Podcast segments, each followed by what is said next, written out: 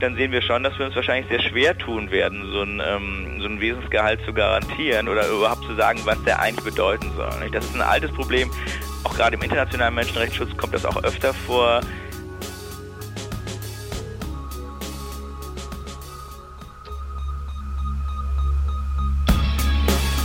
In guter Verfassung. Der Grundgesetz-Podcast. Willkommen zurück zu unserem Grundgesetz-Podcast in guter Verfassung hier bei Detektor FM. Mein Name ist Rabia Schlotz und ich sitze hier in der Podcast-Küche von Hajo Schumacher. Hallo Ich Hajo. finde, wir sollten diese Küche, hallo Rabea, wir sollten diese Küche vielleicht doch dem Deutschen Historischen Museum anbauen, wenn wir anbieten, wenn wir mit diesen 100 Folgen fertig sind, oder? Ja. Es ist ein Stück deutscher Geschichte, was hier entsteht. Völlig unter Ausschluss der Öffentlichkeit, zumindest was die Optik angeht. Darf man beschreiben, was hier auf dem Tisch steht? Hier ist zum Beispiel ein legendärer Keksteller. Dieser Keksteller zeichnet sich dadurch aus, dass er von mir zu Beginn unserer Aufzeichnung auf den Tisch gestellt wird und Rabea sagt, nein, für mich nicht. Nach einer halben Stunde merke ich ihre gierigen, ihre ersten gierigen Blicke. nach einer drei, nach einer, gegessen. naja, das wird hier mitgezählt, ja. So ist es. Dann kommen wir zum Thema zurück, warum wir hier überhaupt sitzen. Ähm, und zwar wollen wir uns heute mit Artikel 19 des Grundgesetzes beschäftigen.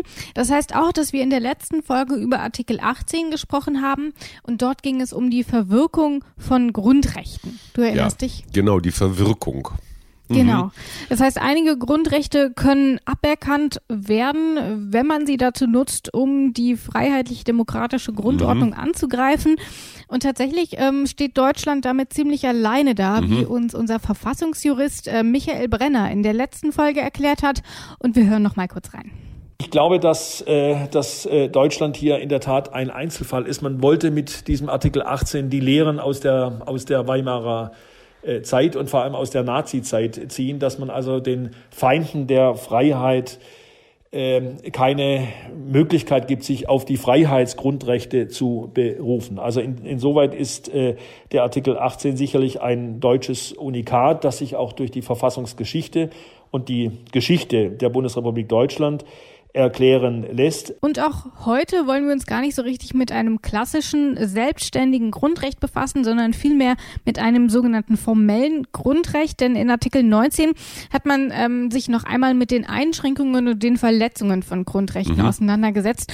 Und ähm, was wird getan, um das zu regeln oder vielleicht auch sogar zu verhindern? Und was kann ich tun, wenn denn doch mal ähm, dagegen verstoßen wird? Das sind alles so Dinge, die hier in Artikel 19 ähm, ihren Platz finden und ihre Antworten.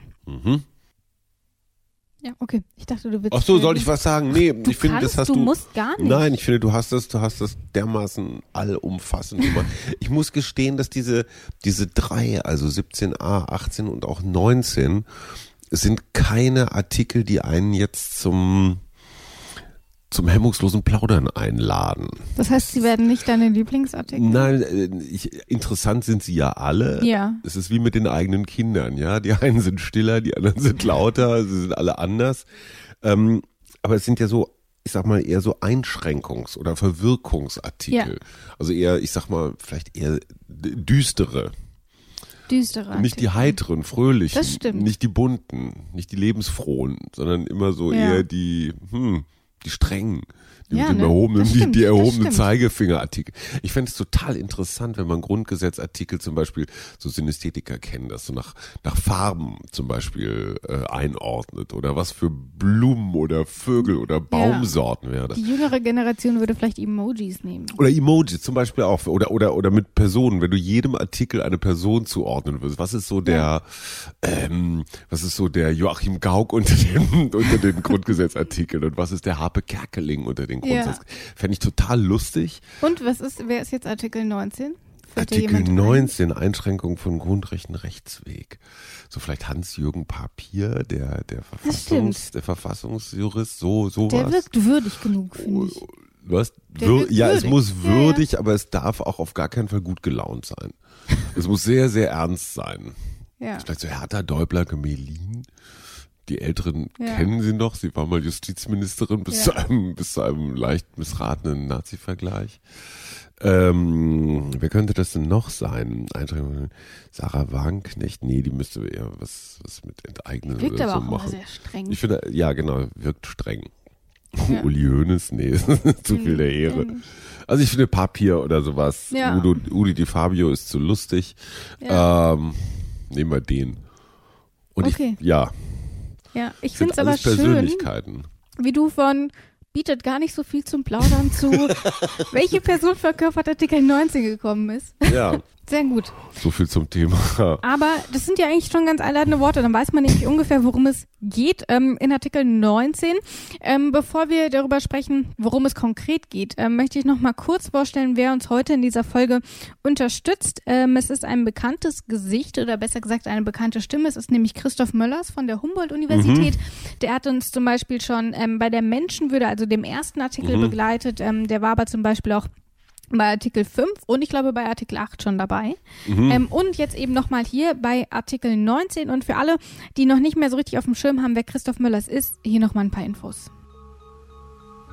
Professor Dr. Christoph Möllers hat den Lehrstuhl für öffentliches Recht, insbesondere Verfassungsrecht und Rechtsphilosophie an der Humboldt-Universität in Berlin inne. Möllers ist Permanent Fellow am Wissenschaftskolleg zu Berlin. Dort arbeitet er vordergründig am Projekt Recht im Kontext. In seiner Arbeit als Rechtsanwalt hat er unter anderem schon die Bundesregierung vor dem Bundesverfassungsgericht vertreten. Außerdem war er als Prozessbevollmächtigter des Bundesrats beim NPD-Verbotsverfahren tätig. Jetzt aber, lass uns beginnen und natürlich ähm, mit Absatz 1. Ähm, wir wollen erstmal hören, was da drin steht und dann mhm. können wir mal gucken, ob es nicht vielleicht doch zum Plaudern taugt. Absatz 1. Soweit nach diesem Grundgesetz ein Grundrecht durch Gesetz oder aufgrund eines Gesetzes eingeschränkt werden kann, muss das Gesetz allgemein und nicht für den Einzelfall gelten. Außerdem muss das Gesetz das Grundrecht unter Angabe des Artikels nennen. Bleiben wir mal bei dem ersten Satz. Da steht, dass ein einschränkendes Gesetz allgemein gehalten werden muss und eben nicht spezifisch. Genauer steht da, durch mhm. ein Gesetz oder aufgrund eines Gesetzes? Und das ist jetzt eine rein technische Frage, aber ich habe mich beim Lesen trotzdem gefragt, wo denn bitte der Unterschied liegt. Durch Gesetz oder aufgrund eines Gesetzes ist eine Unterscheidung, die sich darauf bezieht, ob zwischen das Gesetz und den Freiheitseingriff noch eine Verwaltungsmaßnahme tritt.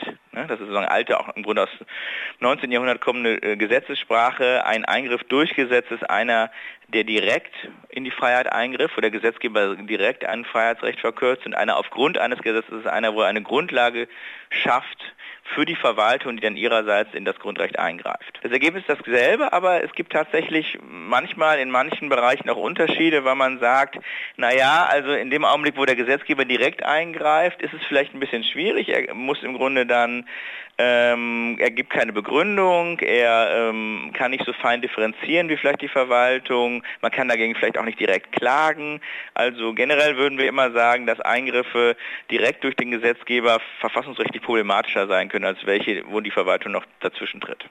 Haben wir das also schnell abgehakt. Wir haben unsere Neugierde gestillt, was denn da der Unterschied ist. Es ist, glaube ich, tatsächlich für den Inhalt des Gesetzes für den Hörer jetzt nicht ganz so relevant. Gehen wir also erstmal noch ein bisschen in den Inhalt mhm. rein. Wir haben kurz das Technische geklärt, ähm, das ist abgefrühstückt. Ähm, aber was steht denn jetzt eigentlich konkret drin. Ähm, und wir haben uns ja schon häufiger damit beschäftigt, dass Grundgesetze, Grundrechte eingeschränkt werden können. Ähm, und das passiert doch relativ häufig. Mhm. Ähm, irgendwo steht immer, ähm, gilt da nur eingeschränkt oder so.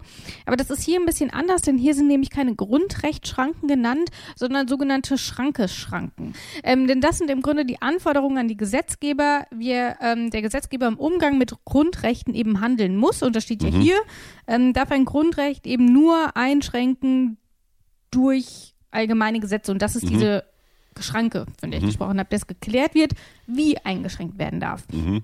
Und ähm, das sind dann eben im Grunde diese Anforderungen. Und, und, wenn er sie dann eben einschränken will, muss er das allgemeingültig machen, mhm. ähm, denn das, das nennt sich dann das Verbot des Einzelfallgesetzes. Mhm. Das ist das, was hier in Absatz 1 geklärt wird.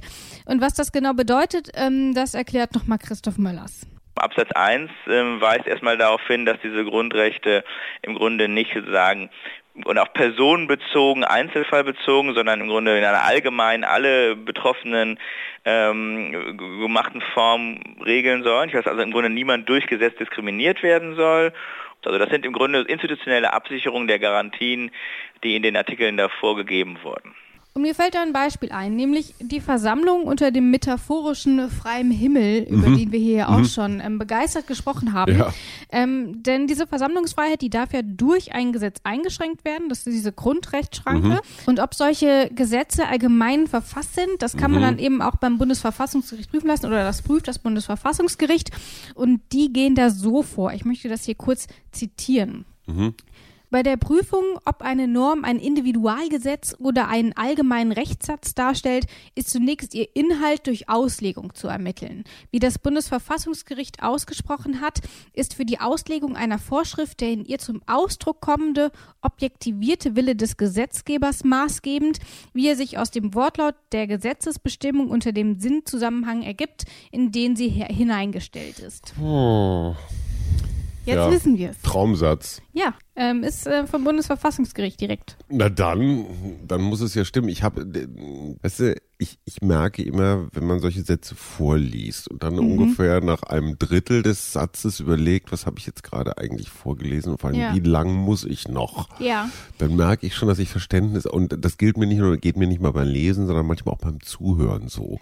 Ja. Dass ich dann so, wie soll ich das sagen, nicht abschalte, aber so ein bisschen das Tempo nicht halten kann. Ja, Ich komme mit meinen Gedanken, komme ich den, dem Geist des Satzes nicht hinterher. ich kann ja, glaube ich, ein bisschen aus dem Nähkästchen plaudern. Aus denn- dem Nähkätzchen ist auch aus dem schön. Nähkästchen. ähm, weil unsere Kollegin Isabel Wob, die liest uns hier ja immer unsere Artikel ein. Ganz kurz, ein Zwischenlob an Sie dafür. Da, genau, ja. genau. Darauf will ich nämlich hinaus, denn was sich beim Grundgesetz leider niemand gedacht hat, ist, dass das am Ende irgendjemand vertonen muss. Ja. Und äh, da sind dann halt teilweise Sätze dabei, da liest du halt anderthalb Minuten. ja, ja, schon klar. Und dann ähm, äh, spricht sie das immer ein und dann kommt am Ende immer, ach, Mann, das ist doch aber wieder ein blöder Satz. Ähm, Warum, warum schneidet ihr das raus? Ja, kann man vielleicht in unseren Outtakes am Ende des Jahres hören. Oder finde ich auch so Ähm, Best-of. Genau, sowas wird es wahrscheinlich dann geben. Auf jeden Fall ist es immer wirklich schön, ähm, dann die O-Töne da rauszuschneiden, ähm, weil es wirklich sehr viel Arbeit ist, das Grundgesetz zu vertonen. ähm, Ja. Und dort ähm, hat man, wie gesagt, auch nicht darauf geachtet, dass das bitte gut lesbar ist. Ja. Und deswegen nochmal liebe, liebe Grüße an Easy. Easy. Ja, Hat die, die, ge- gehört ihr die gleichnamige Fluglinie? ich glaube nicht. Okay. Ich frag sie. Mhm. Gut, Heute das also sind das. wir aber auch Karlauer-mäßig drauf. Wirklich. Wir. schon gut, schon gut, schon gut. Gehen wir mal ein bisschen weiter. Den ersten Satz von Absatz 1 haben wir schon besprochen. Es Mhm. gibt aber auch noch einen zweiten Satz. Außerdem muss das Gesetz das Grundrecht unter Angabe des Artikels nennen. Mhm. Und das ist das sogenannte Zitiergebot, Ja. ähm, was hier beschrieben wird. Und ähm, das heißt, wenn Grundrechte eingeschränkt werden, dann muss das in den entsprechenden Gesetzen auch genannt werden. Das Zitiergebot, und das zitiere ich nochmal eben, gilt nach der Rechtsprechung des Bundesverfassungsgerichtes aber nur bei Grundrechten, die aufgrund einer ausdrücklichen Ermächtigung vom Gesetzgeber eingeschränkt werden dürfen. Und ehrlich gesagt hilft mir das überhaupt nicht weiter. Ich bin, hm, ich gestehe, ich bin da auch wieder bei dir. Ähm, das mit dem Zitiergebot verstehe ich. Ja, Ich sag mal, eine Verpflichtung zur Präzision nehmen wir mal so hin. Wir nehmen das nicht einfach nur so hin, Ah. denn wir haben Christoph Möllers an der Seite und der erklärt uns einmal, was es mit diesem Zusatz tatsächlich auf sich hat ähm, und warum das so ist. Also es ist eine komische Unterscheidung. Nicht? Also das Bundesverfassungsgericht hat ähm, ähm, irgendwie so eine mal gesagt, also eigentlich wenden wir das Zitiergebot nur bei Gesetzen an, die darauf abzielen, ein Grundrecht über die ihm selbst angelegten Grenzen hinaus einzuschränken. Das ist so ein bisschen ähm, der Versuch im Grunde so den Anwendungsbereich funktional zu beschränken und hat dann eigentlich ähm, für bestimmte Grundrechte, etwa für 5 Absatz 2 oder 12 Absatz 1 gesagt, ähm, dass hier Artikel 19 Absatz 1 Absatz 2 nicht anwendbar ist. Und welche Grundrechte das konkret sind, das habe ich mir mal rausgesucht. Ich werde jetzt nicht alle nennen, ähm, ich werde nur einige Beispiele nennen. Wir haben zum Beispiel Artikel 2 Absatz 2 Satz 3 des Grundgesetzes, das ist das Recht auf Leben, körperliche Unversehrtheit, Freiheit der Person. Ähm, das kann natürlich eingeschränkt werden, wobei hier witzigerweise bei der Freiheit der, der Person ähm, bei der Strafgesetzgebung dieses Zitiergebot nicht gilt, weil vollkommen klar ist, dass wenn ich jemanden ins Gefängnis schicke, die Freiheit der Person eingeschränkt wird. Ähm, aber ein anderes Beispiel ist eben zum Beispiel bei Artikel 8 Absatz 2 des Grundgesetzes die Versammlungsfreiheit, das ja. habe ich eben schon genannt. Ähm, das sind so solche Dinge. Und tatsächlich ist aber die Frage, warum muss überhaupt zitiert werden? Du hast eben schon die Präzision genannt. Das mhm. ist natürlich ein Grund. Aber tatsächlich liegt die Grundidee woanders. Es geht nämlich darum, dass man nicht aus Versehen Grundrechte einschränkt, ohne es zu merken, weil man ah, einfach einen Schirm hat, okay. dass das das betrifft. Und wenn ich es nicht reinschreibe, kann es mir durchaus durch die Lappen gehen. Wenn es aber drin steht, habe ich es zur Kenntnis genommen, deswegen, dass es dort eine Grundrechtseinschränkung gibt. Und mhm. deswegen gibt es das Zitiergebot. Das heißt, es ist, hat so eine Warnfunktion eigentlich. Damit du dir vollumfänglich dessen bewusst bist, was du tust. Genau. Okay. Und das bedeutet natürlich Klingt im Umkehrschluss. So selbstverständlich, aber, ja, genau. Ja. Aber das bedeutet im Umkehrschluss, dass Gesetze, in denen dieses Zitiergebot nicht eingehalten wird, verfassungswidrig sind ja. und die sind entsprechend nichtig. Ja. Und damit man sich das Ganze vielleicht mal ein bisschen vorstellen kann, wie das aussehen muss, habe ich mir hier mal ein Beispiel rausgesucht. Und zwar habe ich Paragraph 24 Absatz 2 des Bundeswasserstraßengesetzes. Was? Mhm. Genau. Ähm, und dort steht nämlich dann drin, zur strompolizeilichen Überwachung der Bundeswasserstraßen dürfen Beauftragte der Wasser- und Schifffahrtsverwaltung Grundstücke, Anlagen und Einrichtungen sowie Wasserfahrzeuge betreten. Das Grundrecht auf Unverletzlichkeit der Wohnung, Artikel 13 Absatz 1 des Grundgesetzes, wird insoweit eingeschränkt. Mhm. Das ist also dieses Zitiergebot, es wird genannt, das wird eingeschränkt und es betrifft Artikel 13 Absatz 1 des Grundgesetzes. Mhm. Und damit ist es dann natürlich ähm, diesem Zitiergebot ähm, Rechnung getragen. Ja. Genau, jetzt kann man sich das vielleicht ein bisschen besser vorstellen. Und mhm. tatsächlich, ich finde es bemerkenswert, dass Woran von die alles gedacht haben. Dass die Väter und Mütter daran mhm. gedacht haben, lass uns doch so ein Zitiergebot machen, mhm. damit, das, damit man nicht aus Versehen einfach mal Grundrechte einschränkt. Gehen wir mal ein bisschen weiter, denn wir haben ja noch Absatz 2 und mhm. da steht folgendes drin. Absatz 2. In keinem Falle darf ein Grundrecht in seinem Wesensgehalt angetastet werden. Das ist die sogenannte Wesensgehaltgarantie. Und wenn es die nicht gäbe, dann wäre die ganze Veranstaltung hier auch irgendwie, glaube ich, nutzlos. Aber ich frage mich tatsächlich, wie will man den Wesensgehalt denn definieren? Also wer entscheidet darüber? Wie interpretiert man das denn? Ich würde noch einen Schritt weiter zurückgehen. Ja. Was ist eigentlich ein Wesensgehalt? Äh, das heißt ja sowas wie Sinn.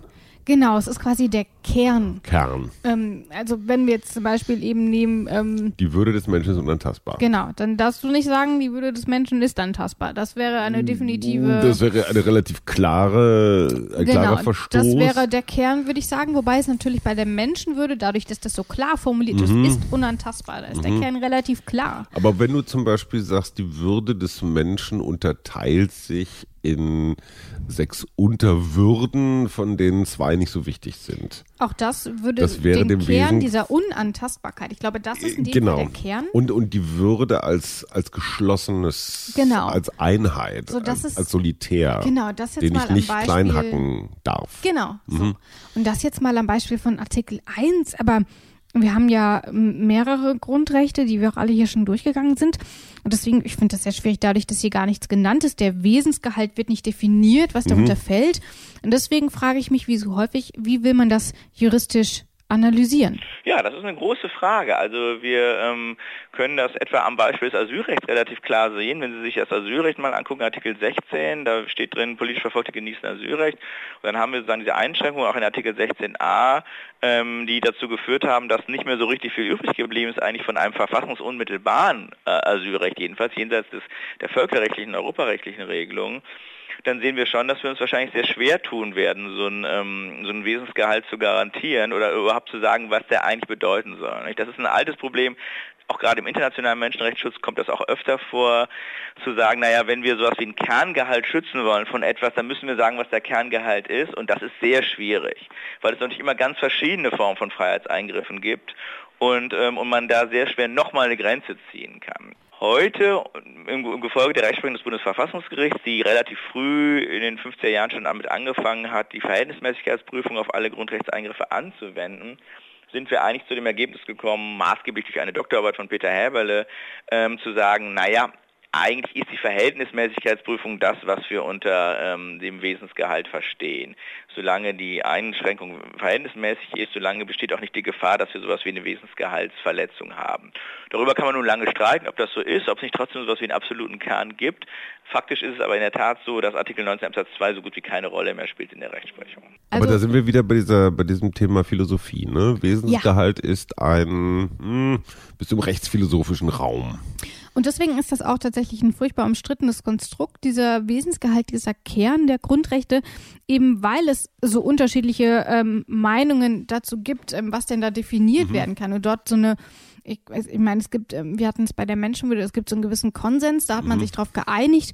Aber was so den konkreten Kern angeht, der eben nicht verändert werden mhm. darf, ähm, das ist sicherlich nochmal, auch gerade bei so vielen Grundrechten, ähm, mhm. sicherlich strittig. Ja. Und deswegen gehen wir einfach mal weiter zu Absatz 3. Und was da drin steht, ähm, das hören wir jetzt. Absatz 3. Die Grundrechte gelten auch für inländische juristische Personen, soweit sie ihrem Wesen nach auf diese anwendbar sind. Da sollten wir vielleicht für den Anfang noch mal kurz klären, was juristische Personen überhaupt sind, mhm. ähm, glaube ich. Ähm, das Gegenstück dazu sind natürliche. Personen, mhm. also du und ich. Ähm, mhm. Wir sind die natürlichen Personen und juristische Personen sind eben Personenmehrheiten oder Organisationen, denen, Zitat, Kraft Gesetzes die Fähigkeit zuerkannt wird, Träger von Rechten und Pflichten zu sein und klagen oder verklagt werden können. Mhm. Also zum Beispiel Vereine oder Unternehmen, mhm. ähm, aber zum Beispiel auch Stiftungen, um jetzt mal wirklich die absolut kürzeste mhm. Zusammenfassung mhm. zu nehmen. Mhm. Dass das alles ein bisschen komplexer ist, mhm. klar, ähm, aber ich glaube, fürs grundsätzliche Verständnis reicht das aus. Und solche juristischen Personen können sich da eben auch darauf berufen.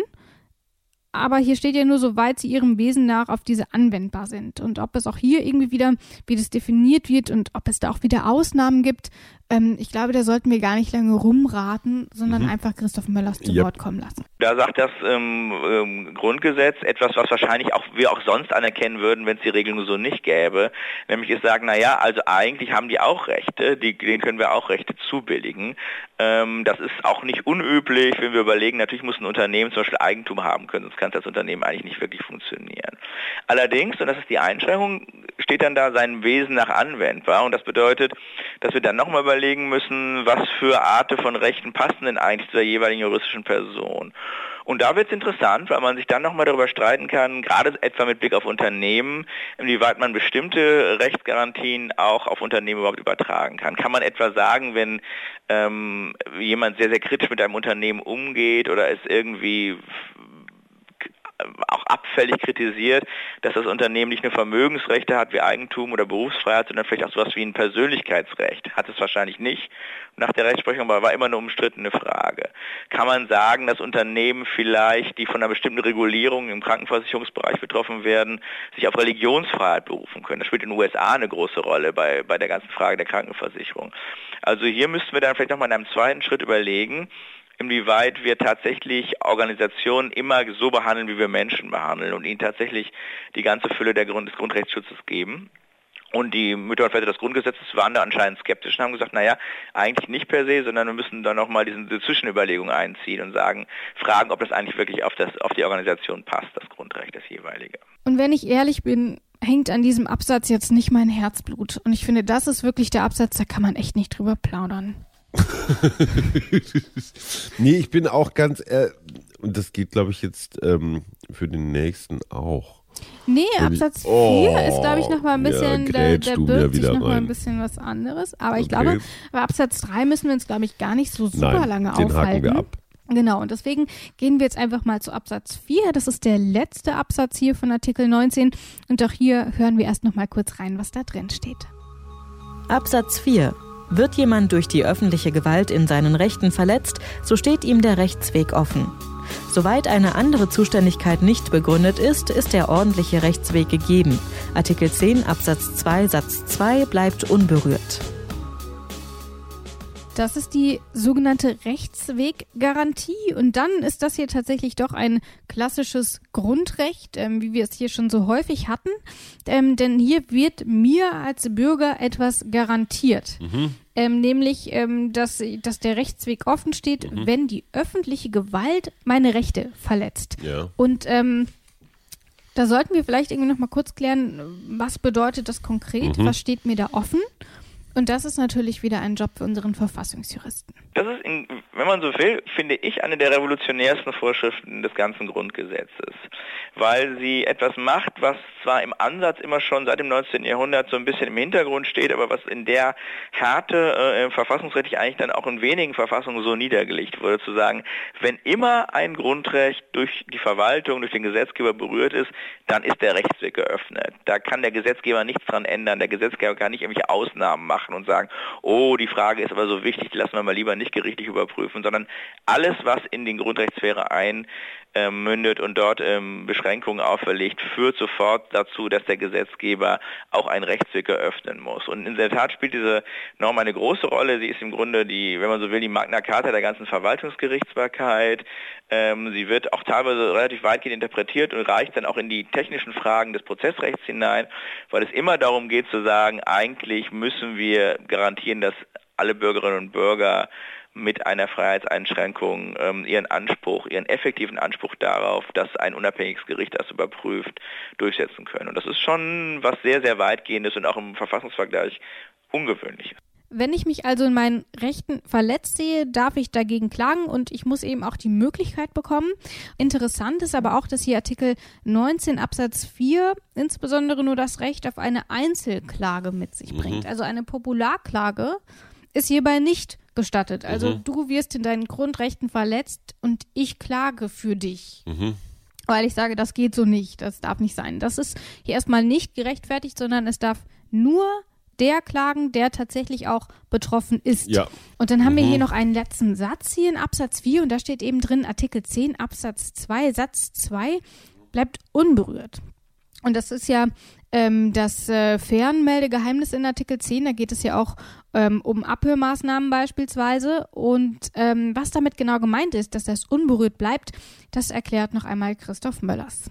Und dann hat aber der verfassungsändernde Gesetzgeber Anfang der Ende der 60er Jahre eine Ausnahme davon gemacht. Das kann er ja machen. Der verfassungsändernde Gesetzgeber kann natürlich Ausnahmen für Verfassungsnormen kreieren und hat gesagt, naja, Überall gibt es den Rechtsweg, außer bei Eingriffen in Artikel 10 des Post- und Fernmeldegeheimnis. Das heißt, außer dann, wenn man von, ähm, wenn man abgehört wird oder wenn die Post überprüft wird. Diese Eingriffe fallen jetzt unter ein parlamentarisches Kontrollwesen. Und das ist durchaus ein großes Problem, weil man deswegen eigentlich sagen kann, dass der Schutz vor die, diesem doch ziemlich massiven ähm, Grundrechtseingriff nicht so gut funktioniert äh, wie bei anderen Grundrechten, sondern dass wir hier tatsächlich den, einen Zustand haben, in dem nur, nur ein parlamentarisches Kontrollgremium geheim, im Grunde geheim, ähm, ähm, diese Eingriffe überprüft. Und das führt natürlich dazu, dass diese Überprüfung tatsächlich nicht so wirksam und nicht so freiheitsfreundlich funktioniert wie in anderen Fällen. Und damit haben wir, glaube ich, alle Fragen soweit geklärt. Wir sind hier ganz schön durchmarschiert, habe ich das Gefühl. Ja, ich habe allerdings auch den Eindruck, dass das so ein bisschen ähm, also beim Marathonlauf, der bekanntlich 42 Kilometer dauert, ja. gibt es so, gibt es so Teile, die machen euphorisch, die machen froh, mhm. die haben eine bestimmte, die sind irgendwie emotional aufgeladen ja. und es gibt die Pflichtkilometer. Ich sag mal so, die ersten drei sind schön, weil da ist Start, die letzten zwei sind schön, weil da das ist da bald Ziel. Ja. Äh, ich sag mal, der Kilometer 10 ist schön, weil das ist ein Viertel, der Kilometer 21 ist schön, ja. weil das ist die Hälfte und, und, und. Und dann gibt's so Kilometer, ich sag mal so 37. Der ist total überflüssig. Ja, hm, der ist nicht schön, der tut nur weh, das ist eine Primzahl, das ist irgendwie so alles so ja. unsch nicht unschön, aber Pflicht halt, muss gemacht werden. Ja. Aber du bist eigentlich auch ganz froh, wenn du jetzt bei 38 bist weil das ist ja immerhin schon zweimal 19. Dann kannst du schon wieder anders anfangen zu rechnen und dann ist nicht mehr so weit. Und ja, aber eigentlich, ich hatte gedacht, so Artikel 19, so dass das, der, der letzte Teil der Grundrechte könnten mir ein bisschen feierlicher begehen, aber ich gebe zu, du wolltest, also das ist furchtbar spannend und so alles, aber es ist jetzt auch nicht so, ich denke. Das ist jetzt nicht so der Partyartikel. Deswegen, also der, der, der ähm, Artikel 19 ist natürlich wir haben es gesagt, mit dem Wesensgehalt ähm, und ähm, da, mit den Einzelfallgesetzen und auch, dass ich klagen kann, das sind alles furchtbar wichtige Dinge. Und es ist auch gut, dass 19, wir ihn haben. Ja, voll. Ja. Der ist richtig wichtig. Auf dem Höhepunkt unserer Begeisterung. Ja, aber deswegen, ich möchte äh, den, den letzten Punkt Begeisterung nutzen, um nochmal ein bisschen frischen Wind hier reinzubringen, weil ähm, wir haben jetzt die Grundrechte geschafft und das ist ja eigentlich ein ziemlich freudiges Ereignis. Und in der kommenden Folge, da, ähm, ich habe mhm. schon gesagt, da geht es ähm, um das Staatsorganisationsrecht mhm. und das klingt jetzt, ich gebe es zu, jetzt auch nicht so mega krachermäßig, mhm. mhm. aber Artikel 20 ist tatsächlich einer der wichtigsten im Grundgesetz. Ach komm, das Doch, sagst du jetzt einfach nein, nur so. Es ist wirklich so. Oh. Ähm, also es wird nicht, das kann ich auch schon verraten, es wird nicht nur um Artikel 20 gehen, denn es geht los. Wir fangen an, Artikel zusammenzulegen. Und das yes. heißt, wir werden uns überwiegend mit Artikel 20 befassen, weil mhm. es einfach einer der wichtigsten Artikel ist. Und dann schieben wir hinten dran noch so ein bisschen 20a. Das will ich nicht tun. Doch, machen wir. Nein, ich Doch. bin dagegen. Ich, ich werde eine Petition, was war der Petitionsartikel? Ja, gerne machen, aber das wird dir nichts bringen. Ich rege hier durch. Boah. So, also wird der nächste Plan sein. Wir sprechen in der kommenden Folge mit Philipp Amthor über Artikel 20 und 20a. Ähm, und damit, ich glaube, jetzt haben wir doch noch relativ lange gequatscht und deswegen beende ich das Ganze jetzt und ich sage Danke, Hajo und Tschüss. Und Tschüss, liebe Rabea. In guter Verfassung. Der Grundgesetz-Podcast.